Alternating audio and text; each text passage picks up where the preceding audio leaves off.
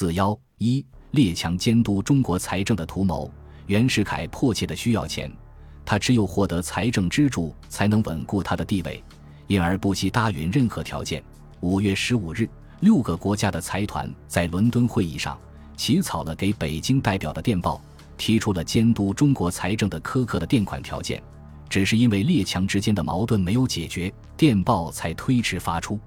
该电报草稿的主要内容有以下几点：一、中国政府提出垫款目的和用途清单，由六国银行团进行监督；二、作为抵押的税收必须由海关或类似机构来管理；三、垫款是善后借款的一部分，在善后借款合同规定的五年内，中国不得向银行团以外的银行借款；四。在此期间，银行团应为中国政府的财政代理人。五月十七日，银行团略微降低了监督的条件，中国政府就签署了垫款合同及监视开支暂时垫款章程。该章程规定，在财政部附近设立合计处，由银行和中国政府个人用一名合计员签押向银行提款、拨款的一切支票，而且规定。关于各省发给军饷及遣散军队费用，需由该地方军政府备三联领饷清单，由中央政府委派高等军官及该地方海关税司会同签押，并须与该军官、税司以调查应需之便利。这就给了列强以监督中国财政，甚至监督中国军队的特权。合同签字之后，银行团先后于五月十七日、六月十二日。六月十七日，各交付了三百万两垫款，累计垫款数为一千二百一十万两。列强控制中国的野心和袁世凯政府饮鸩止渴以加强统治的图谋，引起了各界人士的强烈愤慨，更遭到了革命党人的严厉抨击。孙中山早在一九一二年四月底，针对列强企图监督中国财政的野心，就曾一再发表谈话，指出。若果监督，则应拒之。倘四国利用中国现今财政困难而阻中国之进步，则国人必将发愤自助，设法在国中募集公债，以济目前之急。在孙中山主持下，同盟会由南京留守黄兴出面，于四月二十九日通电提出劝募国民捐的主张，以挽救借债亡国的危局。他在电文中愤激地指出：二十年来。忠义奋发之士，所以奔走呼号于海内外，弥鼎捐躯，不稍稍退却者，突以救国故，突以保种故，突以脱奴籍而求自由故。乃一旦信告成功，因借债已陷入危境，致使艰难缔造之民国沦为埃及，此则心血涌心涛所不忍孤注一掷者也。于是，在人民中间掀起了一阵劝募国民捐的热潮。五月二十日，当唐绍仪、熊希龄向参议院要求通过上述合同和章程时，参议院内群情奋激，对政府当局提出了强烈的指责。不过，共和党统一共和党占优势的议会鉴于迫切的财政需要，仍然通过了签订的文件。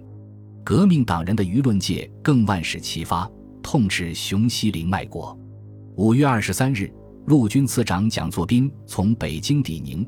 与南京留守黄兴商量交付垫款、裁遣军队事宜，带来了有关文件。黄兴查阅之后十分震怒，当即发表通电，痛斥熊违法专断，要求参议院责令毁约。他指出，此种章程匪独监督财政，并直接监督军队，军队为国防之命脉，今竟允外人干涉至此，无以束手待毙，埃及前车。实堪痛哭，他再次呼吁发行不兑换券，举办国民捐。当时，黄兴在同俄国领事的谈话中，对列强也提出了严正的警告：要知道，你们之所以这样慷慨大度，是因为每提供一笔贷款，你们便愈觉得在中国如同在家里一样。但是，难道中国人民没有觉察到这一点？你们忘记了是什么事件引起的震动，最终地？决定性的导致了革命。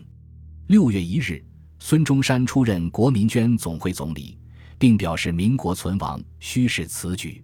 广东都督胡汉民更揭示了袁世凯的用心，指出断不宜大举借债，私以财政权操纵各省，转使外人因借债之故得以财政权操纵中央。在各界的强烈反对下，熊希龄不得不与银行团重开谈判，要求改变条款。但是，六国银行团不久即告成立，垄断之局已定。列强变本加厉地提出了更为严酷的借款条件。六国银行团之间的谈判于一九一二年五月十五日在伦敦正式开始。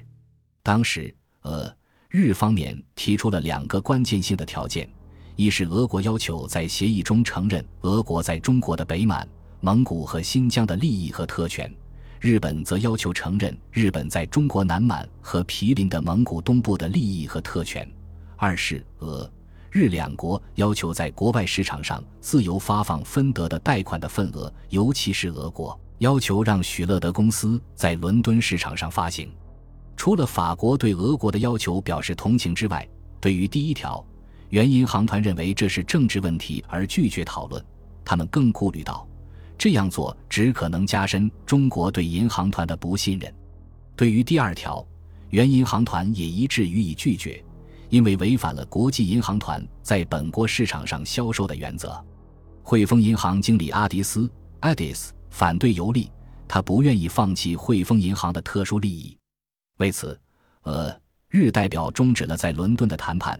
在北京的俄代表郭伊尔 （OEP） 和日代表小田切也退出了六国银行团对华贷款的谈判。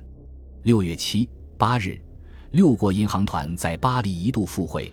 又因未能达成协议而终止。俄国方面虽积极准备谈判破裂，但因难于把法国集团拉出银行团而作罢。六月十八日，六国银行团再次在巴黎赴会。由于俄国方面担心在竞争中处于劣势，而四国方面也不能不借助于俄、日这两个在远东的善后借款的宪兵，因此最后达成了妥协。当日签署了成立六国银行团的协议。六国银行团把俄国的要求列入了议事录，即如果向中国提供的贷款与俄国或日本的利益相抵触，那么俄国或者日本集团以事情的涉及者为转移，有权拒绝协议。四国银行团同样为自己保留了退出的权利。在发行方面，则允许俄国可以通过比国财团在布鲁塞尔发行不超过三分之一的债券。六国银行团在完成了肮脏的交易之后，就联合起来向中国敲诈勒索。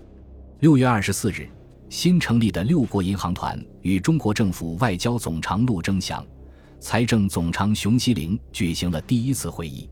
银行团根据上面提到的五月十五日起草的电报及后来的修正方案，正式向中国政府递交了进一步垫款和善后大借款的四项条件：一、需与该团以经理五年债票之专利权；二、需以延误改照海关办法；三、需延聘该团中一人为财政部顾问；四、需聘外人为稽核处长。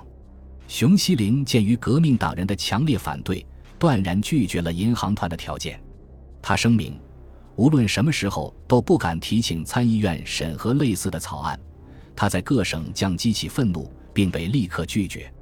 银行团方面明知中国政府不可能接受提出的越来越苛刻的条件，但不准备做任何让步。中国政府请求先行垫款，并减少借款数额至一千万英镑，以求减轻监督条件。也为银行团方面所拒绝。按照法国总理普恩加基的意见，应该停止支付垫款，因为垫款的继续只能更难于缔结最后的协议，并使北京政府更加固执。七月八日，六国公使向陆征祥和熊希龄声明，六国政府不赞成与所提条件不同的任何贷款。熊希龄当即声明，垫款无者，只得令各省自行设法。或由中央另筹他法，以救目前之急。翌日即正式以函件方式发布。